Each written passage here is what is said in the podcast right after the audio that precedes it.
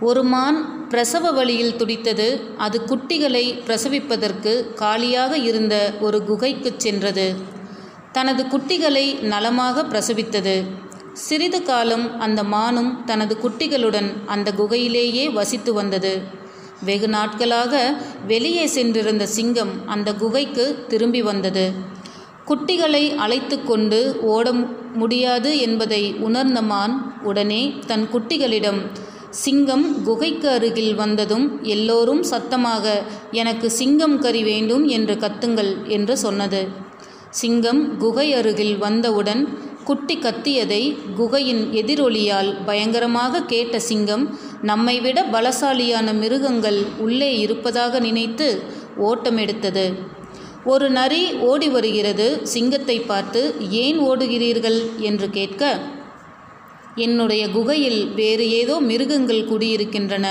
அவை என்னை கொல்வதற்கு காத்திருக்கிறது என்று சிங்கம் சொன்னது.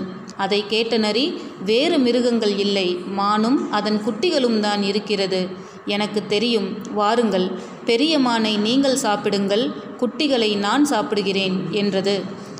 அதற்கு சிங்கம் சரி வருகிறேன். ஆனால் நீ ஏற்கனவே என்னை ஏமாற்றியவன். அதனால் உன்னுடைய வாளையும் என்னுடைய வாளையும் முடிந்து கொண்டு செல்வோம் என்று சொல்லி அதன் வாளை தன்னுடைய வாளுடன் பிணைத்து கொண்டது. சிங்கத்தை நரி அழைத்து வருவதை பார்த்த மான் அருகில் இரண்டும் வந்தவுடன் தன் குட்டிகளிடம் சத்தமாக கவலைப்படாதீர்கள் பிள்ளைகளே இன்று நாம் எப்படியும் சிங்கக்கறி சாப்பிடுவோம். அதை எப்படியாவது அழைத்து வந்து விடுவேன் என்று கூறி அண்ணன் சொ நரி அண்ணன் சொல்லி சென்றுள்ளது. நிச்சயம் நரியண்ணன் சிங்கத்துடன் வரும் என்று சொன்னவுடனே இதை கேட்ட சிங்கம் தலை தெறிக்க ஓடியது. அதன் வாளோடு தன் வாளை பிணைத்திருந்த நரி அடிபட்டு இருந்தது.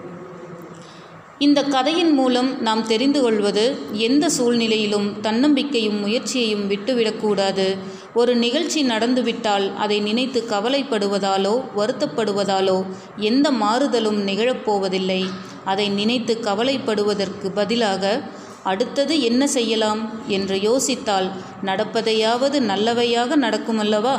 உதாரணம் ஒரு ஒருவழிச்சாலையில் நீங்கள் இரண்டு சக்கர வாகனம் ஓட்டிக்கொண்டு செல்கிறீர்கள். அப்போது எதிரே பஸ் அல்லது லாரியோ வேகமாக வருகிறது. சில நொடிகளில் விபத்து ஏற்படக்கூடிய சூழ்நிலை. அந்த தருணத்தில் நீங்கள் ஐயோ என்று பதறினால் ஒன்றும் நிகழப்போவதில்லை. ஆனால் உங்களின் கவனத்தை எதிரே வருகிற வாகன வாகனத்தை எப்படி தவிர்த்து ஒதுங்கி போவது என்று சிந்தித்து அதன்படி உங்கள் வாகனத்தை செலுத்தினால் அந்த விபத்திலிருந்து தப்பலாம். எல்லோரும் சூழ்நிலை கைதிகளே அதிலிருந்து தப்ப தன்னம்பிக்கையும் பதட்டம் பதட்டப்படாமல் இருந்தாலே பாதி வெற்றி. நாம் பயப்படாமல் எதிரில் உள்ளவர்களை சமாளித்தால் மீதி வெற்றி. கடந்து போனதை எண்ணி கண்ணீரை வீணடித்தால் நிகழப்போவதும் நம்மை விட்டு விலகிச் செல்லும்.